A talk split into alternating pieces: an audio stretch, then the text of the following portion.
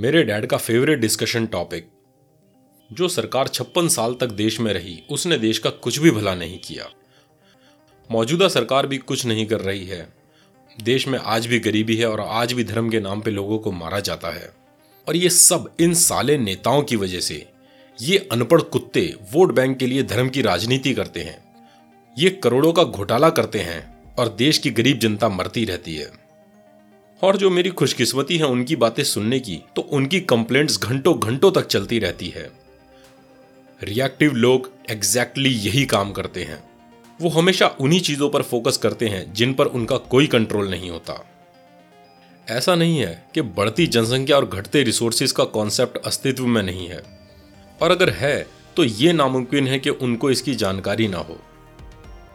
वहीं दूसरी तरफ़ एक प्रोएक्टिव बंदा सोचता है, देख यार भले ही मेरी कंप्लेंट्स हज़ार गुना एक्यूरेट और वाजिब क्यों ना हो, पर उससे मुझे कोई फ़ायदा नहीं होने वाला। तो इसलिए मैं उन्हीं चीज़ों पर फोकस करूँगा जिन पर मेरा कंट्रोल है।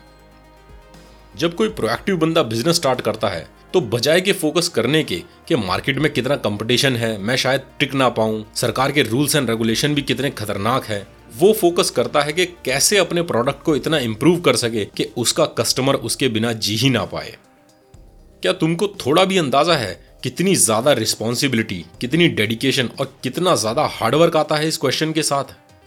और फिर तुमको क्या लगता है, हमारा effort minimising brain by default क्या चूज़ करेगा? और एग्जैक्ट सेम इसी वजह से 99.99 परसेंट लोग सिर्फ़ उन्हीं चीज़ों पर फोकस करते हैं जिन पर उनका कोई कंट्रोल नहीं, बजाय कि उन चीज़ों पर जिन पर उनका कंट्रोल है। रिएक्टिव बंदा हमेशा अपनी नाकामयाबी का जिम्मेदार किसी दूसरी चीज़ को मानता है। मैं पीछे हूँ क्योंकि मेरे माँ बाप ने मुझे सपोर्ट नहीं किया। मैं फेल हुआ क्योंकि मेरे टीचर्स अच्छे नहीं थे। मेरी सैलरी कम है, मेरा प्रमोशन नहीं होता क्योंकि मेरा बॉस कमीना है। और तो और, जब कुछ नहीं मिलता तो सारा कसूर अपनी किस्मत को ही डाल देते हैं। मेरी तो किस्मत ही खराब है। यानी उनको छोड़ के दोष हमेशा किसी दूसरी चीज़ का होता है। और एग्जैक्ट सेम इसी वजह से वो कभी भी अपने हालातों को बेहतर नहीं कर पाते। शायद मैं तुम्हें सुनने में बेवकूफ़ लगूं, पर अपनी लाइफ के हर फेलियर का जिम्मेदार खुद को मानो। जब तक तुम ऐसा नहीं करते, तुम कभी भी खुद को इंप्रूव नहीं कर सकते। अगर ट्रेन हादसे में तुमको कुछ होता है और तुम गवर्नमेंट और रेलवेज को ब्लेम कर रहे हो, मैं तब भी यही कहूँगा कि इसकी ज़िम्मेदारी खुद लो, क्योंकि तुमने अपने आप को इस काबिल नहीं बनाया कि तुम उससे कई गुना सेफ़ प्लेन्स में ट्रेवल कर सको।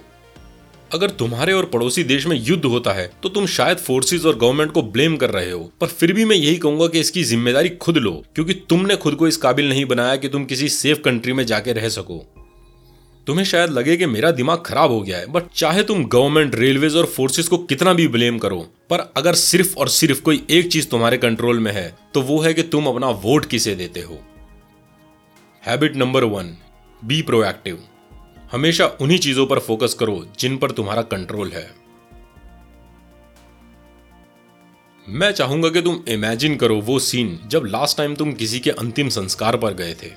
वो रोते हुए लोग, परिवार वाले, रिश्तेदार और दोस्त। और फिर तुम्हारा सोचना, यार, ज़िंदगी का कोई पता नहीं है। जितना जियो, सबके साथ प्यार, मोहब्बत से जियो। अब मैं चाहूँगा तुम एक बार जाके अर्थी को देखो और लिटरली इमेजिन करो कि ये तुम्हारा ही अंतिम संस्कार है। थोड़ी देर में तुम स्वाहा हो जाओगे और लोग बातें बना के चले जाएँगे। कुछ ही दिनों के बाद सब नॉर्मल हो जाएगा। तुम खुद को अर्थी पर मरा हुआ देखकर खुद से क्या बोलना चाहोगे? ये दुनिया के सबसे पावरफुल क्वेश्चंस में से एक है जो तुम खुद से पूछ सकते हो। क्या इस वक्त तुम वो काम कर रहे हो जो तुम खुद से कहना चाहोगे? क्या तुम खुद से कहना चाहोगे कि तुम एक अच्छे पार्टनर रहे? अगर ऐसा है तो कैसे आए दिन तुम्हारा अपने साथी के प्रति नकारात्मक रवैया इस पर असर डालता है?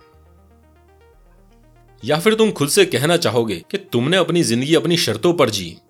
अगर ऐसा है तो क्या तुम इस वक्त वो काम कर रहे हो जो तुम्हें ऐसा कहने की अनुमति दे? या फिर तुम्हें फेल होने से डर लगता है और तुम्हें अपनी कंफर्टेबल नौकरी में मज़ा आने लगा है? लगभग हम में से हर एक अपने जीने के तरीके को थोड़ा ना थोड़ा बदल लेगा, जब भी वो खुद से ये क्वेश्चन पूछेगा। हैबिट नंबर दो.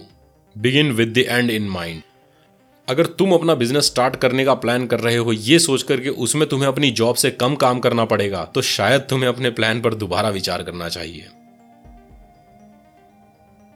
अगर मैं तुमसे पूछूँ कि तुम्हारे लिए इस दुनिया में सबसे इंपॉर्टेंट चीज़ क्या है तो बहुत बड़ी संभावना है कि सारे लोग कहेंगे, हमारी हेल्थ हमारे रिलेशंस हमारी फैमिली हमारा पार्टनर और हमारे बच्चे।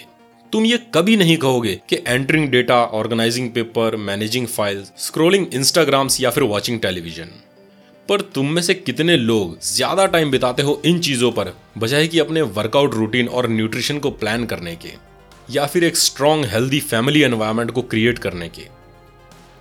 एक बहुत भयानक अंतर है कि हम क्या कहते हैं और किस पर हम ज़्यादा समय बिताते हैं। Habit number three put first thing first imagine करो तुम्हारा एक यूट्यूब चैनल है और मेरा एक यूट्यूब चैनल है। और हम दोनों एक जैसी ही इंटरेस्टिंग नॉलेजेबल वीडियोस बनाते हैं। और हम दोनों के ही पास लगभग लगभग एक लाख सब्सक्राइबर्स हैं। मैंने तुम्हारी वीडियोस देखी और मुझे तुम्हारे आइडियाज़ काफ़ी वैल्यूएबल लगे, जो मैंने अपनी ऑडियंस से शेयर किए। रिज़ल्ट में अब तुम्हारे पास एक्स्ट्रा एक लाख सब्सक्राइबर हैं जो तुम्हारी वीडियोस देख रहे हैं। कुछ टाइम बाद तुमने मेरी वीडियोस देखी और तुम्हें मेरे आइडियाज़ भी काफ़ी वैल्यूएबल लगे, जो तुमने अपनी ऑडियंस से शेयर किए। एज अ रिज़ल्ट अब मेरे पास भी एक्स्ट्रा एक लाख सब्सक्राइबर हैं जो मेरे आइडियाज़ जान रहे हैं। गौर करो, किस तरह से ये अलग है मेरे एक फेक गूगल अकाउंट बनाकर तुम्हारी वीडियोस के नीचे नेगेटिव कमेंट्स देने से। ये सोचकर कि ऐसा करके मैं कुछ लोगों को तुम्हें सब्सक्राइब करने से रोक लूँगा, जबकि ठीक इसका उल्टा करने से कहीं ना कहीं मुझे भी फ़ायदा होगा। Habit number four think win win हर चीज़ को एक की जीत और एक की हार वाले कॉन्सेप्ट से देखना बंद करो। तुम्हारे जीतने के लिए किसी दूसरे का हारना ज़रूरी नहीं। एक चीज़ जो मैं चाहता हूँ मेरे दर्शक करें, वो है मेरे चैनल को सब्सक्राइब। पर तुम मुझे कभी ये बोलते हुए नहीं सुनोगे। हे hey गाइस मैंने बहुत मेहनत करी है इस वीडियो को बनाने में। मैंने बहुत हफ़्ते लगाए हैं। So please subscribe to my channel क्योंकि क्या फ़र्क पड़ता है मैंने कितनी मेहनत करी है। किसको पढ़ी है कि मैंने कितने हफ़्ते लगाए हैं इस वीडियो को बनाने में? अगर किसी चीज़ से कोई फ़र्क पड़ता है तो वो ये कि क्या ये वीडियो तुमको कोई वैल्यू प्रोवाइड कर रही है या नहीं? और भला क्यों तुम मुझे सब्सक्राइब करने में अपना कीमती समय बिताओगे, जबकि तुम कोई भी इंपॉर्टेंट टीवी प्रोग्राम देख सकते हो? हैबिट नंबर फाइव जो मैं अपनी हर इंट्रैक्शन अपनी हर वीडियो में करने की कोशिश करता हूँ seek first to understand then to be understood imagine करो यहाँ एक आम का पेड़ है जिस पर दस आम है और दो आदमी उनको तोड़ने की कोशिश कर रहे हैं। वो दोनों इतने छोटे हैं कि उन आमों तक नहीं पहुँच सकते, मगर अगर उनमें से एक दूसरे के कंधे पर बैठ जाए तो उन सारे दस आमों तक पहुँच जाएँगे। इसे कहते हैं सिनर्जी। यहाँ उन दोनों का योग उन दोनों के कुल से ज़्यादा होता है। मैं जानता हूँ कि तुम हर किसी के साथ सेनर्जेटिक रिलेशन क्रिएट नहीं कर सकते। पर हाँ, तुम्हें हमेशा ऐसी अपॉर्चुनिटीज़ की तलाश में रहना चाहिए। हर एक सिनर्जेटिक अपॉर्चुनिटी के साथ तुम ज़्यादा आम पा सकते हो, जो कि अकेले पाना मुश्किल है। हैबिट नंबर सिक्स सेनर्जाइज मेरे अंकल कई घंटों से एक पेड़ को काटने की कोशिश कर रहे थे। काफ़ी देर बाद उनकी वाइफ से रहा नहीं गया और वो पास आकर बोली कि अगर तुम अपनी आरी पर धार लगा लो तो तुम इस पेड़ को जल्दी काट पाओगे। ये सुनकर अंकल ने जवाब दिया हाँ वो तो ठीक है, पर आरी पर धार लगाने में तो बहुत टाइम लगेगा। अब शायद तुम इस स्टोरी पर हंस रहे हो, पर हम हमेशा ऐसा ही करते हैं। तुम सिर्फ़ तीस मिनट रोज़ाना नहीं निकाल सकते एक्सरसाइज करने के लिए। तुम्हारी सेहत उस हद तक बद से बदतर हो जाती है जब तुम फिजिकली इनकेपेबल हो जाओ। तुम सिर्फ़ दस मिनट रोज़ाना नहीं निकाल सकते एक अच्छी बुक के पाँच पेजेस पढ़ने के लिए, ताकि तुम अपने ओवरऑल लाइफस्टाइल को इंप्रूव कर सको। तुम सिर्फ़ पाँच मिनट नहीं निकाल सकते मेडिटेशन करके खुद को मेंटली स्टिमुलेट करने के लिए। नहीं, ये सब चीज़ें बहुत समय लेती हैं। और फिर हमारी मूर्खता देखो, हम हमेशा इच्छुक रहते हैं ऐसे ट्रिप्स और ट्रिक्स जानने के लिए कि कैसे हम अपनी बॉडी को फिट और ब्रेन को स्मार्ट बना सके। ये बिल्कुल ऐसे ही है जैसे तुम अपने इंजीनियर को बोल रहे हो। तुम नींव की चिंता मत करो, तुम तो बस ये बताओ कि वो ईंटें कहाँ से मिलेंगी जो हवा में उड़ती हैं। कुछ सालों पहले जब मैं लैंग्वेज बेस्ड कम्युनिकेशन कोर्सेज कर रहा था तो मेरे एक दोस्त ने मुझे बोला, यार, तू पागल है। तू अपनी महीने भर की कमाई से भी ज़्यादा एक महीने के कोर्स पर खर्च कर रहा है। Fast forward now I have improved my life literally ten times better habit number seven sharpening the saw और ये हैं seven habits of highly effective people now मेरी एक रिक्वेस्ट है हर उस बंदे से जो ये वीडियो देख रहा है। प्लीज़ नीचे कमेंट्स में मेरे लिए एक सजेशन ज़रूर लिखें।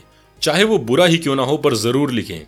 यही वो तरीका है जिससे मैं अपनी वीडियोस का कंटेंट और ज़्यादा बेहतर इंप्रूव करके आपके लिए अच्छी वीडियोस बना सकता हूँ। So keep watching 50 fathers see you in the next video till then take care and spread positivity